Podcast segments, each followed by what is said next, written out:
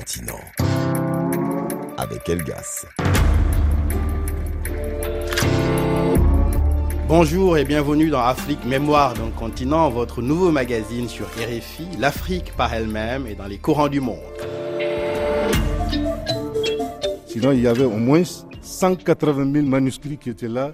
Tout est détruit. C'est grave, c'est grave pour nous. Vraiment, ça me choque. Les habitants de Tombouctou ont pleuré beaucoup même. Beaucoup, beaucoup. C'est des manuscrits très sacrés toute la vie de Tombouctou se repose sur ça. Donc on vient brûler des, choses très sacrées. C'est comme une bibliothèque qui brûle maintenant. En tant que future génération, nous, on a, on a brûlé notre morale sur tous les plans. C'était il y a exactement 11 ans, dans l'horreur de la guerre au Mali, un fait majeur. Le 28 janvier 2013, les djihadistes qui assiègent la ville de Tombouctou détruisent une partie des manuscrits de l'Institut national Ahmed Baba. Le choc et l'effroi sont vite perceptibles, le symbole en ruine est lui sacré. Les textes amputés ou en feu consignent en effet une partie de la riche histoire des écritures sur le continent. L'indignation est d'autant plus vive que ces manuscrits, témoins de l'histoire, tordent le cou à une idée reçue qui, elle, perdure, celle du continent africain, terre d'oralité seule, vierge presque de traces ou de sources écrites. À l'heure où les jeunes générations ont soif de se reconnecter avec une histoire méconnue, au moment où le numérique peut lui donner une éternité, Afrique, mémoire d'un continent, déroule le fil de l'épopée de ses écritures africaines comme éclairage pour une jeunesse et pas qu'elle, en quête de reconnexion avec son histoire. Afrique, mémoire d'un continent. Et pour cartographier ces écritures, ces traces écrites, comprendre leur sens, leur signification, leur évolution au fil du temps, deux invités, ici au studio 51 à Issy-les-Moulineaux, Pierre Boilet, historien de l'Afrique contemporaine, ancien directeur de l'Institut des mondes africains, et depuis le Cameroun, Oumaroun Tiare, directeur des affaires culturelles du Palais Bamoun, qui préserve les écritures de la civilisation Bamoun. Bonjour messieurs. Bonjour. Bonjour. Pierre Boilet, des traces écrites, des sources écrites ont été découvertes assez tôt sur le continent africain. Pourriez-vous nous établir une cartographie, une chronologie de ces traces et des supports sur lesquels elles ont été, par exemple, gravées? Oui, bien sûr. Alors, euh, merci d'abord de m'inviter, mais aussi de, rappeler que l'Afrique est un continent qui n'est pas que d'oralité, qui est aussi un continent d'écriture, voire même des plus anciennes écritures euh, qui existaient au monde. Donc, évidemment, je, pense aux écritures égyptiennes, aux, hiéroglyphes, qui sont certainement euh, avec donc les écritures cunéiformes les premières signes d'écriture au monde. Mais on peut parler aussi du méroïtique, qui n'est pas encore complètement déchiffré. On peut parler d'écritures anciennes comme celle du Guèze ou celle des écritures libico-berbères. Euh, sur lesquelles on reviendra. Euh, sur lesquelles on reviendra, mais qui sont un peu plus tardives, mais qui quand même sont des écritures de l'Antiquité. Et puis on peut évoquer tout un tas d'autres écritures qui ont été euh, inventées plus récemment, voire utilisées dans des administrations avant la colonisation, comme justement l'écriture Bamoun dont on parlera, mais aussi l'écriture Nko, l'écriture Vaille, etc., etc. Et puis on pourrait quand même aussi expliquer que l'Afrique, le continent africain, utilisait beaucoup aussi l'arabe, dès le, ce qu'on appelle en, Europe le Moyen Âge, et puis bien sûr l'alphabet latin. Donc euh, euh, voilà, il y a cette écriture qui est apparue euh, il y a plus de 5000 ans maintenant, est apparue certainement sur le continent. Mais en termes de support, par exemple, les premières écritures qui apparaissent sur le continent, elles apparaissent quand et quels étaient les supports que les historiens vont enfin découvrir justement pour redonner à cette histoire toute sa place? Alors, on pourrait dire que la première écriture euh, africaine, euh, réellement africaine, ce sont les hiéroglyphes égyptiens, justement. Hein. Donc, euh, les hiéroglyphes apparaissent à la fin du quatrième millénaire avant Jésus-Christ. C'est-à-dire que c'est absolument énorme. Donc, c'est une écriture qui est utilisée pendant plusieurs millénaires. Hein. Bon, elle est écrite, en tout cas on en a retrouvé l'essentiel sur des pierres qui ont été sculptées, gravées. Des gravures hein, rupestres. Voilà, pas réellement des gravures rupestres, mais des monuments euh, sur lesquels donc euh, sur les colonnes et sur les murs on trouve euh, des hiéroglyphes. Et puis elle a été écrite aussi sur du papyrus, qui est en fait une des premières formes de papier, donc une, une des inventions aussi hein, importantes de l'Égypte ancienne. On peut, puisqu'on parlait tout à l'heure d'écriture cunéiforme, dire que c'est une écriture qui est apparue à peu près au même moment, le, le, le cunéiforme étant daté plus ou moins de 3000 ans avant Jésus-Christ. Voilà, on est dans quand même quelque chose qui est très très très ancien et qui est une des premières écritures au monde. On y reviendra. Oumaroun depuis la ville de Fumbam, depuis ce palais dont vous prenez soin, comment expliquez-vous, malgré ce que vient de dire euh, Pierre Boualé, que ces traces écrites, ces sources écrites soient encore méconnues et que le continent africain continue à être considéré comme un territoire d'oralité seule À l'époque, les supports étaient réservés aux érudits. Et deuxièmement, les sociétés ayant transcrit des connaissances n'étaient pas si nombreuses et beaucoup cachaient leurs connaissances qui étaient considérées comme des mythes. Alors, le mode de communication n'était pas si développé et l'on pouvait croire que cela ne soit pas possible.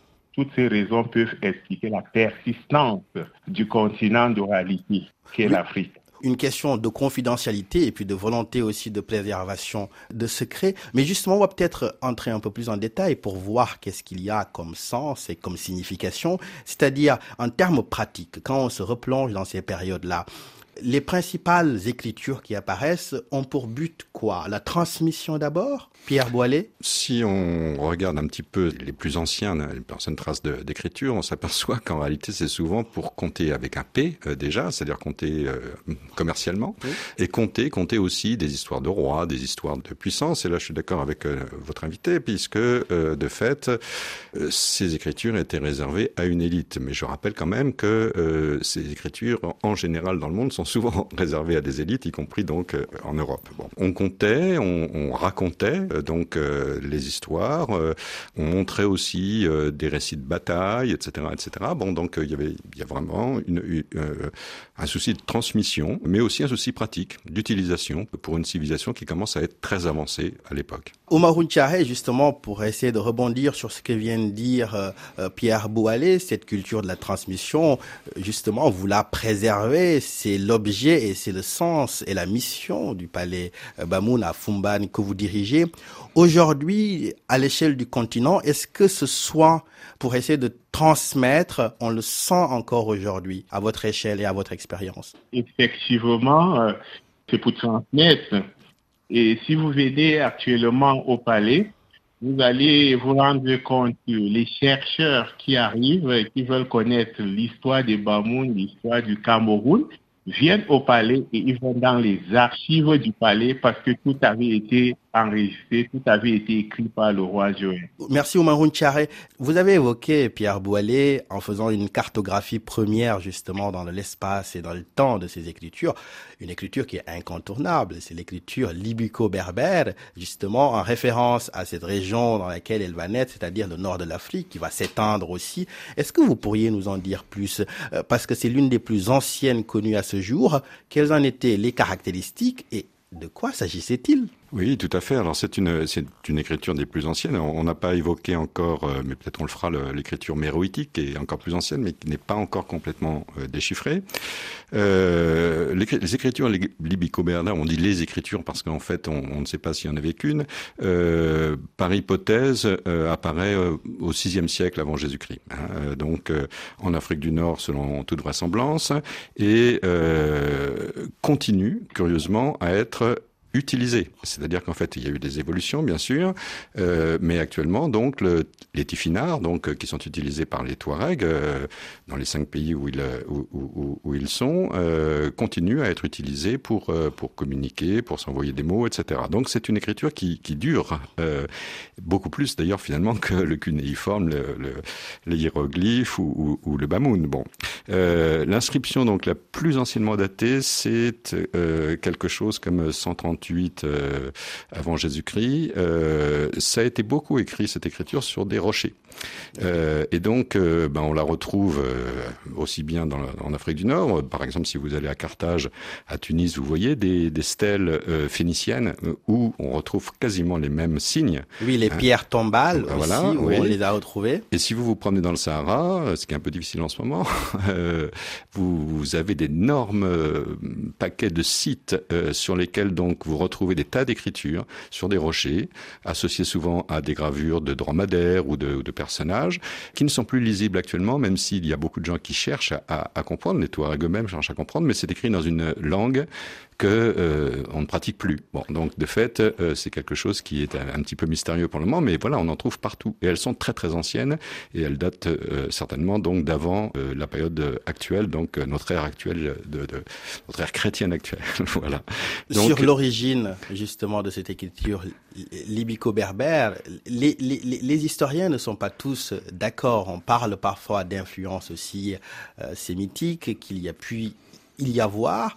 Euh, quelle est une des versions, en tout cas les plus les plus convaincantes ou les plus, on va dire, probables justement sur cette origine-là, dont l'épicentre de naissance reste quand même le continent africain? Oui, alors vous faites bien de dire que c'est des hypothèses, parce que pour le moment, on ne sait absolument pas réellement euh, d'où cette écriture vient. On sait qu'elle a été pratiquée par les Phéniciens. Donc ce sont des, effectivement des Africains euh, du Nord, dans la région de Tunis. Bon, euh, ce que ce qu'on n'a pas dit, ce qui est intéressant, c'est que c'est peut-être aussi la première écriture alphabétique, parce que les hiéroglyphes étaient des idéogrammes, euh, c'était pas du tout un, alphabet, euh, et c'est un des premiers alphabets consonantiques hein, qui existent, donc avec des consonnes simplement et pas de voyelles, qui existent toujours donc sur le continent. Justement, en termes euh, euh depuis le Cameroun, le palais Bamoun, les écritures Bamoun, la civilisation Bamoun, et puis justement toutes ces périodes là Est-ce qu'il y a des formes de communauté, en tout cas des rapprochements qui peuvent être faits entre ce dont vous êtes témoin et ce dont vous êtes, on va dire, le, gardien et les écritures euh, comme les hiéroglyphes ou comme les écritures libico-berbères? Évidemment, vous faites du bien de me poser cette question parce que je suis très intéressé par cette question. Il y a dix ans, effectivement, nous avons eu à travailler avec euh, des professeurs pour essayer de trouver un rapprochement entre les hiéroglyphes et l'écriture euh, Bamoun. Et lorsqu'on y va, à la base de l'invention de l'écriture Bamoun, on se rend compte qu'au départ, le premier alphabet était composé des pictogrammes, des vidéographes, un peu comme euh, les hiéroglyphes, comme vous le dites. Ce qui veut dire effectivement qu'il y a cette similarité qui serait possible entre ces deux écritures. Afrique. Mémoire d'un continent. On ne peut évoquer cette épopée des écritures africaines sans évoquer bien sûr ce qu'ont représenté les hiéroglyphes, découvertes charnières qui, avec les travaux de beaucoup d'historiens euh, dans le continent et du reste d'ailleurs euh, de beaucoup d'autres zones du monde, a marqué une étape importante de l'histoire. Pierre Boilet, si on revient sur cette histoire des hiéroglyphes, vous avez commencé à les évoquer en termes justement d'ancienneté. Le déchiffrement de ces hiéroglyphes, de ces hiéroglyphes quel sens ont revêtu justement ces découvertes on pourra le dire ainsi, dans la reconsidération d'une véritable perspective africaine. Oui, alors déjà, il faut dire que le, déchiffrement des hiéroglyphes a été euh, tardif, hein, puisqu'il y a beaucoup de, tentatives qui ont été faites, mais euh, on se rappelle que finalement celui qui a réussi, c'est Champollion, euh, parce qu'il a trouvé une pierre de rosette qui était écrite à la fois en hiéroglyphe, mais aussi dans d'autres euh, langues, d'autres écritures plutôt, donc notamment le, grec et d'autres. Donc Champollion a réussi à déchiffrer et à commencer donc à reconstituer cette histoire de l'Égypte antique, parce que c'était quelque chose que qu'on connaissait mal finalement. Bon. Donc il y a eu une politiquement, on pourrait dire peut-être une forme de récupération aussi de, ces hiéroglyphes par euh, l'Occident, qui a considéré que cette euh, Égypte ancienne était finalement la base de la civilisation grecque et, gréco-romaine, et voire même occidentale Ce qui a été battu en brèche Ce qui a été battu en brèche très largement par, euh, par Charanta Diop notamment, qui a eu en tout cas le grand mérite de rappeler que l'Égypte, ben, c'est effectivement l'Afrique. Bon, et, donc de fait, alors il y a eu beaucoup de débats parce que parce que beaucoup de gens se sont mis dans ce dans cette conversation entre cette volonté de remettre l'Afrique au premier plan, et puis d'autres qui considéraient que, voilà, bah, finalement, l'Égypte était quand même très occidentale. Donc, on a parlé des rois, euh, des pharaons noirs. On a parlé même de, de Black Athéna. Hein, euh, donc, euh, la déesse Athéna serait d'origine noire. Bon, on a parlé aussi d'influence des royaumes plus au sud, bon, qui se sont propagés donc en Occident. En tout cas, c'est une hypothèse qui est intéressante parce que l'Égypte est effectivement africaine et il est probable qu'une partie de son savoir et une partie de sa culture ait été transmise à l'Occident et peut-être que l'Occident a des bases africaines aussi. Oumar justement, sur cette question, euh, vous qui vous intéressez à la conservation de ce patrimoine, cette centralité égyptienne dans l'histoire, qu'a-t-elle pu révéler de la dynamique, par exemple, des travaux de Cheranta Diop, euh, dont on vient de célébrer, euh, de fêter en décembre dernier le centenaire de la naissance?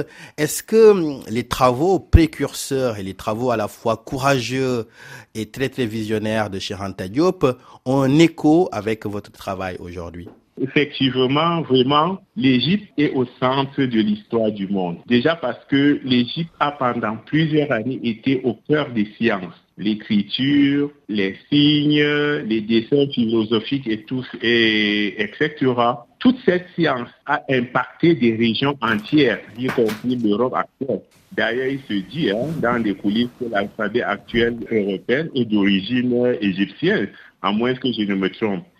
Cette région, l'Égypte, est aussi un grand point de passage pour les voyageurs venant de l'Afrique noire, ainsi que les autres régions d'Afrique. Nul doute que cela a dû ainsi euh, impacter et expliquer la centralité de l'Égypte, n'est-ce pas, dans l'histoire du monde. Pierre Boalet, justement, sur cette centralité, si on y revient euh, quelques minutes, qu'est-ce que cela dit d'une certaine manière, cet enjeu de récupération de l'Égypte, à la fois par une vision qui peut être à la fois malveillante ou condescendante qu'on peut retrouver en Occident, et parfois des visions peut-être, on peut le dire ainsi, exagérées sur le continent. Quelle est la voie de l'histoire, la voie de l'historien pour une juste mesure de la vérité? Effectivement, donc l'Égypte a quand même un rôle central dans l'Antiquité en tout cas. C'est un rôle central aussi euh, scientifiquement, au niveau écriture, etc. Et donc on, on peut considérer, comme je l'ai dit tout à l'heure, que l'Égypte a en tout cas essaimé, on peut dire, sur la civilisation occidentale. Là où, donc Cheranta Diop, je l'ai dit aussi, avait raison, c'est de rappeler que l'Égypte est africaine. Là où peut-être ça a été un petit peu euh, exagéré, comme vous l'avez dit vous-même, c'est que l'Égypte n'est pas à la base de tout non plus en Afrique. Et que donc, euh, il y a eu des travaux qui ont été faits pour montrer que, par exemple, des signes d'écriture euh, ou des mots, euh, surtout, par exemple en Wolof au Sénégal, venaient directement de l'Égyptien. Et là, je pense que c'est un petit peu exagéré, effectivement. Et donc, il y a ce combat qui continue d'ailleurs entre des historiens, les afrocentristes, qui considèrent que tout vient effectivement d'Égypte. Là où on peut comprendre, c'est qu'en fait, l'Égypte a été très longtemps méprisée, a été euh, mise euh, un peu à l'écart, etc. Et que donc, il y a une volonté, un combat pour retrouver une dignité. Et ça, c'est tout à fait justifié d'une certaine façon. Oui, ce replacement de l'Égypte au centre à la fois de l'Afrique et du monde, ce qu'on avait tendance parfois à, oublier, et on le doit à Alors, si on revient très rapidement sur les traces, en quelque sorte, on a parlé des murs, on a parlé aussi parfois d'écorce, on a parlé parfois aussi euh, de, de, sable, on a parlé de papyrus. Si on fait la cartographie et l'inventaire, justement, de tous ces supports-là, que pourrait-on en dire de façon beaucoup plus précise? Est-ce qu'il vous vient en tête autre chose, par exemple, dans la dynamique de transmission? Bon, donc effectivement, on a parlé donc des, murs, des monuments, des papyrus. Euh, on peut parler donc, on a parlé aussi pour pour, l'alphabet, euh, les alphabets libico-berbères, donc des, rochers. Euh, on voit les Touaregs actuellement toujours utiliser ce, ces, ces pour, euh, par exemple, tracer des signes sur le sable ou faire de la divination. Bon, euh, c'est quelque chose qui est écrit sur du papier, tout simplement. Euh, c'est, euh, par exemple, aussi euh, ces signes qui sont réutilisés pour une autre dignité peut-être que celle de l'Afrique tout entière, mais celle de, du monde berbère, parce qu'on voit que les tifinards, donc d'origine très ancienne et, et, et fait, certainement phénicienne, oui. sont réutilisés, par exemple, par les Kabyles. Merci, Pierre Aboualé. Afrique, mémoire d'un continent. Le cheminement des traces écrites gravées à des écritures plus formelles, codifiées, se fera donc progressivement. Il va consacrer l'ère à la fois des influences, des rencontres avec les caractères arabes et beaucoup plus tard l'alphabet latin par exemple. Et tout particulièrement à partir du 19e siècle, l'essor d'écritures endogènes comme l'écriture Bamoun. Nous en parlons juste après le journal.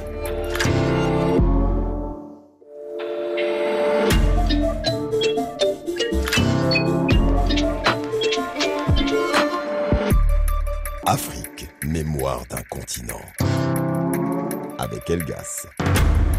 De retour dans Afrique, mémoire d'un continent, nous parlons aujourd'hui de l'épopée des écritures africaines en compagnie de Pierre Boilet, historien et ancien directeur de l'Institut des mondes africains, et Oumar Unchiare, directeur des affaires culturelles du, Palais Bamoun.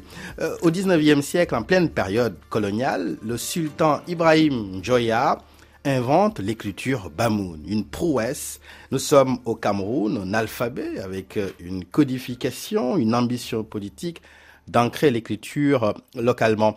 Oumaroun Tchare, vous avez en charge de la préservation de ce patrimoine dont on peut apprécier les trésors au palais Bamoun dans la ville de Fumban.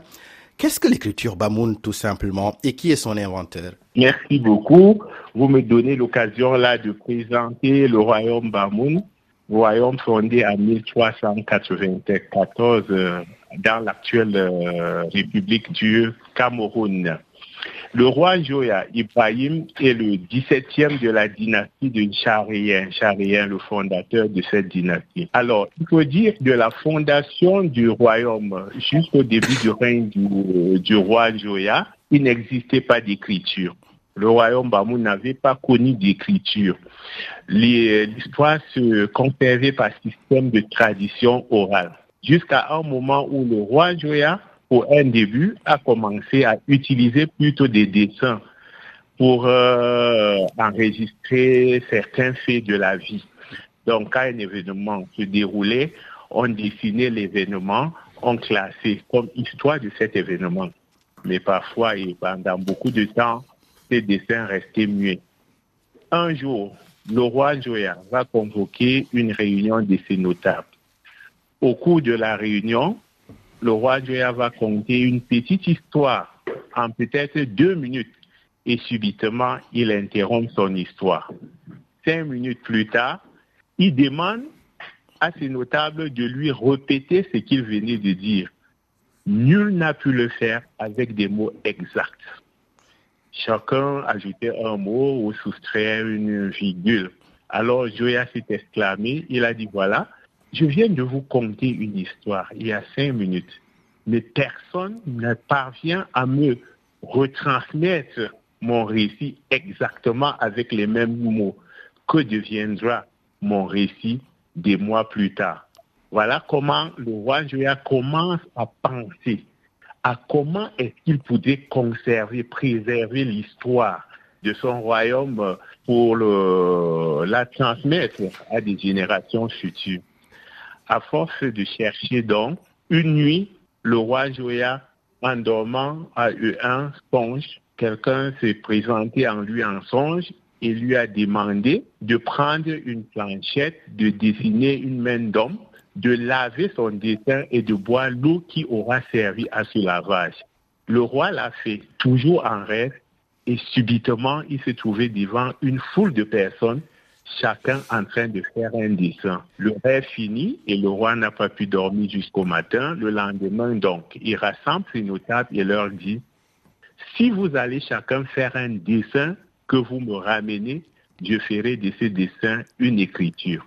Les notables n'ont pas cru, mais Joya a insisté, il a persisté, il a donné des ordres poignants aux notables qui sont partis. Trois jours plus tard, les notables ont ramené des dessins qu'ils ont nommés. On peut aller d'ailleurs au Maruntiare un peu plus en profondeur et rappeler justement que les caractères vont naître, évoluer. On va avoir au départ, et je parle bien sûr sous votre contrôle, euh, de 511 caractères, et puis au fil du temps, qu'est-ce que vous pourriez dire de ces caractères techniques-là, de leur développement ensuite? Au départ, le roi a mis sur pied un système d'alphabet qui avait 510 signes, des pictographes, des idéographes. Alors, le roi progressivement a pensé à la simplification de cet alphabet. Par six fois, il a simplifié l'alphabet et il est arrivé à un stade final d'un alphabet de 70 signes, plus 10 chiffres d'arithmétique. Voilà ce qui fait 80 signes au total. Et les signes ici sont plutôt des phonèmes syllabiques et non plus des pictographes. Ça veut dire que, au moyen de cette écriture, si je veux écrire un mot comme Sénégal, je sectionne mon mot en autant de syllabes qu'il comporte et j'aurai C, Né, Gal. Et quand je vais dans l'alphabet du roi Joya, effectivement, j'aurai un signe qui se prononce C, un autre Né et l'autre Gal. Donc le système d'écriture actuellement est un système d'écriture euh, syllabique.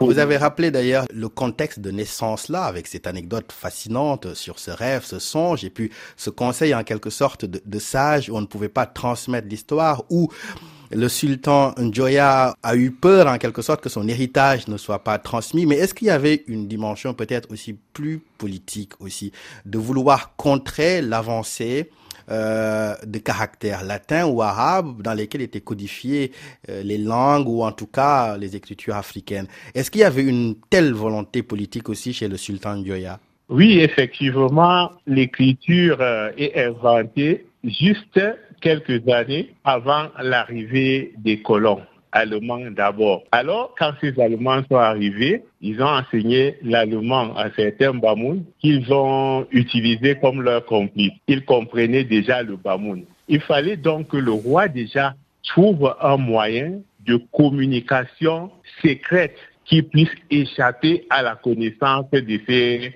colons. L'écriture en ce moment aussi était utilisée à cet effet. Oui, une dimension aussi, aussi, stratégique. Le roi avait voulu un peu résister à la colonisation parce que la colonisation passait par les écoles. Ils venaient, ils ouvraient des écoles, ils imposaient leur écriture. Le roi aussi a inventé une écriture et a créé sur l'étendue de son royaume 48 écoles, ce qui faisait compétition à l'écriture coloniale. Et c'est là où est né le conflit entre le roi Joya et les Français parce que les écoles françaises étaient totalement vides. On y reviendra au Maroun parce que d'ailleurs cet épisode va connaître une fin, on va dire, assez tragique parce que le sultan Joya sera obligé d'aller ensuite en exil et s'en suivra hélas sa mort. Pierre Boilet, à partir de ce que vient de dire Oumaroun Tiare, on voit que le 19e siècle est une période justement de vitalité, de production très très importante, aussi avec leur caractère, euh, avec leur caractère politique. On fait aujourd'hui un focus sur l'écriture Bamoun, mais elle n'a pas été seule. Elle a été accompagnée de diverses écritures dans ces périodes-là qui revêtent un caractère aussi éminemment politique. Est-ce que vous pourriez encore une fois nous faire un inventaire de cette période du 19e siècle-là et de la richesse de ces écritures? On peut même revenir un tout petit peu en avant parce écriture qui est toujours écrite aussi, qui est celle donc euh, du Gez, l'écriture éthiopienne, euh, qui euh, est une écriture qui a été qui est très ancienne aussi, plus plus tardive que, que les hiéroglyphes, mais bon qui, qui, date du IVe siècle après Jésus-Christ. Donc ça c'est quand même quelque chose que actuellement j'ai voyagé en Éthiopie, j'ai vu des bouteilles de Coca-Cola marquées Coca-Cola en gaz. Bon donc vraiment c'est très utilisé. Bon. Des journaux, etc. Alors au XIXe siècle, vous avez raison, il y a eu une floraison euh, d'écriture. Alors on, on peut, on va peut-être pas toutes en parler, mais avant même le Bamoun, euh, en 1833, il y a une euh, certainement la plus ancienne de ces écritures du 19e siècle, c'est la graphie Vaille, oui. donc euh, 1833, constituée au Libéria, au Libéria, aux confins du Libéria et de la Sierra Leone, avec 212 caractères et, et, et curieusement, c'est aussi un songe qui a révélé donc euh, euh, cette écriture à son inventeur qui s'appelait Momolu euh, Doualou Boubeke. Il y a eu donc, on en a parlé donc l'alphabet Bamoun, mais il y a aussi euh, donc euh, l'écriture Mende, euh, qui est un peu plus tardive puisque c'est dans les années 20, 1921. Euh, en 1930, de nouveau, une écriture, c'est le, les 185 signes de l'alphabet Loma. On peut évoquer aussi euh, donc euh, l'écriture euh, Pélé, qui est un peu plus tardive, et puis euh, une écriture secrète à partir de 1930 qui est l'Aubéry au Caïmé. Mais tout ça euh, euh, ne permet pas d'oublier surtout une écriture qui est encore un peu pratiquée, c'est l'écriture de Co. Euh, l'écriture de Co qui euh, a été euh, donc n'est plus au 19e mais euh, donc a été inventé en 1949 euh, donc selon toute probabilité par euh, donc Solomana euh, Kanté comme système de transcription de langue euh, mandingue parce que euh, cet, euh, cet inventeur d'écriture considérait que effectivement les autres alphabets n'arrivaient pas à traduire euh, les sons de cette écriture mandingue. Donc euh, il y a là euh, une vingtaine de consonnes, euh, des voyelles au nombre de 7 et là c'est quelque chose qui est encore régulièrement utilisé notamment au, au Sénégal ou au Mali. Alors, Omar si on parle justement des activités du palais Bonou, Bamoun dans la ville de Fumban, on rappelle que c'est un palais euh, assez fastueux, très beau, avec euh, une histoire euh, très très riche. À quoi ressemblent en quelque sorte, on a envie de savoir, vos journées de préservation? Qui vient justement se nourrir de cette histoire très riche? Quelle est en quelque sorte une journée type au palais Bamoun par rapport aux écritures? Oumaroun Tiare des journées toujours très chargées parce que nous recevons prêt. Mais déjà, nous avons beaucoup travaillé pour la préservation de cette écriture. Le premier travail que j'ai eu à faire était de faire un inventaire systématique des manuscrits du roi Joya. Nous l'avons fait et nous avons numérisé tout ce que nous avons comme manuscrits au palais qui évalue actuellement à plus de 4000 manuscrits que nous avons, euh, nous avons numérisé.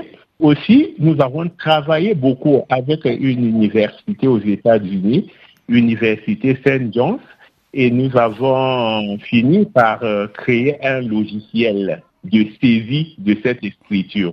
Ce qui fait qu'actuellement, dans nos bureaux au palais, quand on veut écrire un texte directement en écriture du roi Njoya, nous avons déjà un logiciel pour euh, saisir cette écriture.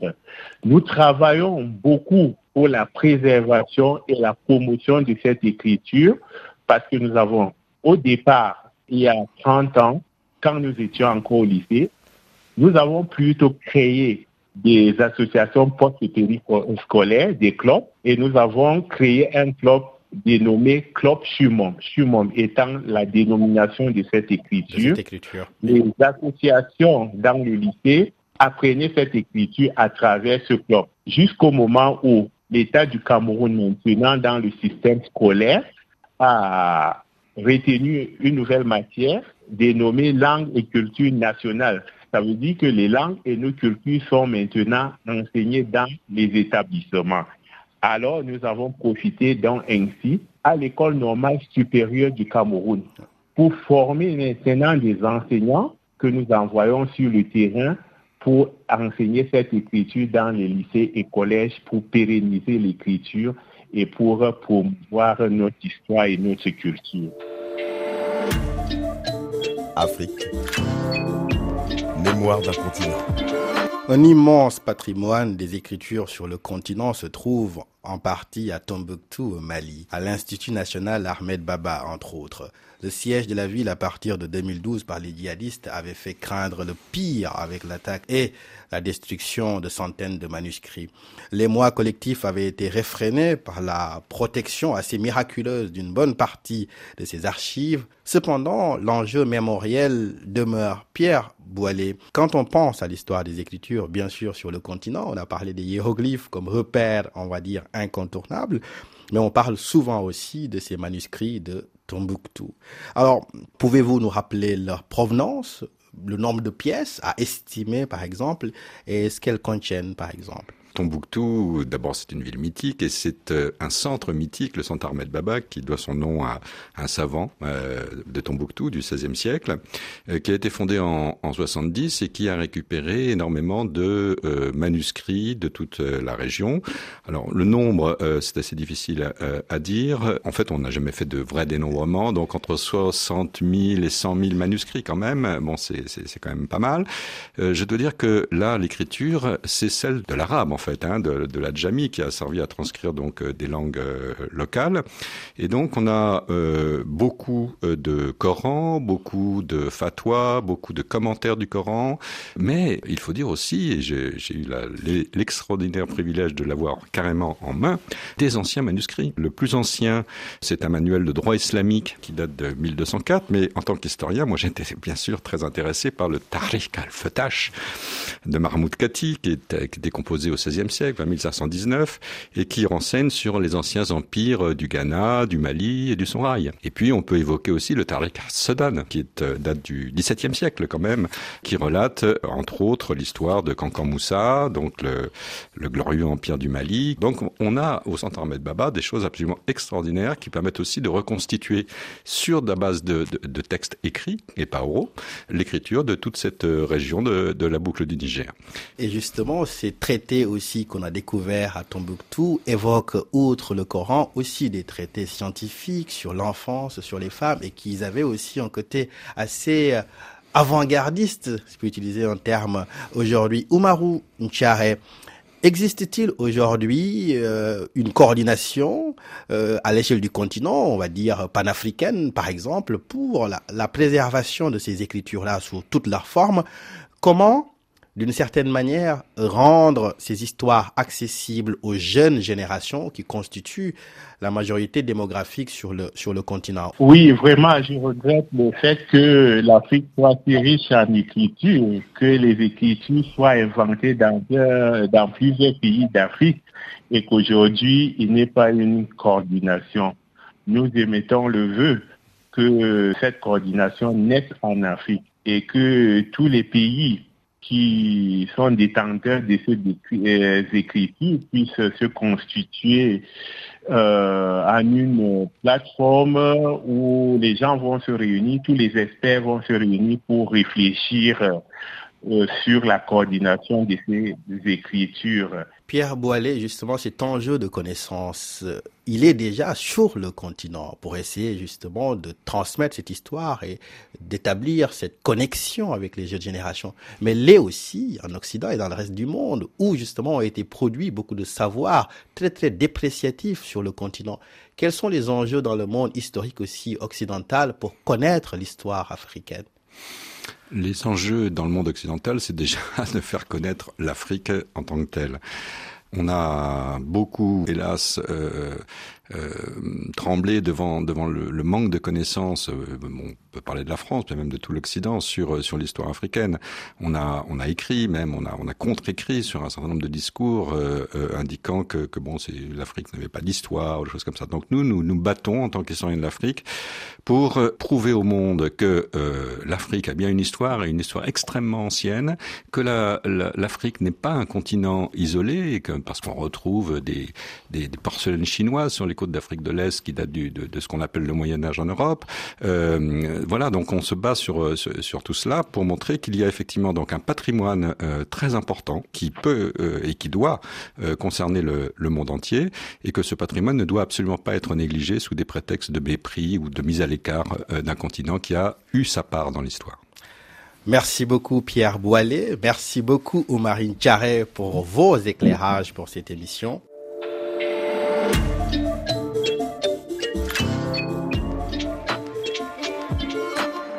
Il serait inexact de penser que l'état des sources écrites du continent africain est celui d'une pénurie désespérante.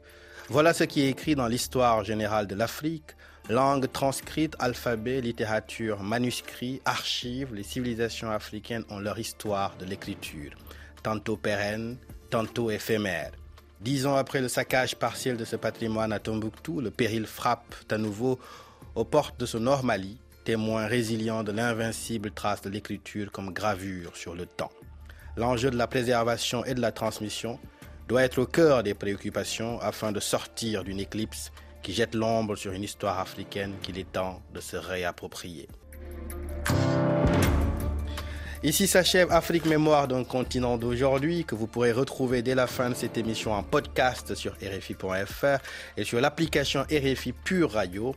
Merci à Delphine Michaud à la coordination, Tagim Fatraoré à la réalisation. Vous retrouverez la semaine prochaine Penaï Traoré pour une passionnante histoire du football sur le continent jusqu'à la Coupe d'Afrique des Nations. Je ne pouvais terminer cette émission sans rendre un hommage appuyé à deux aînés qui ont contribué à donner toute sa place à l'histoire africaine à RFI à la sortie de cette éclipse. Leur héritage est en vie pour ces 60 années à deux à éclairer notre passé dans Mémoire d'un continent et dans Archives d'Afrique. Un salut amical, fraternel et rempli de gratitude pour Eli Kiambokolo et Alain Foka.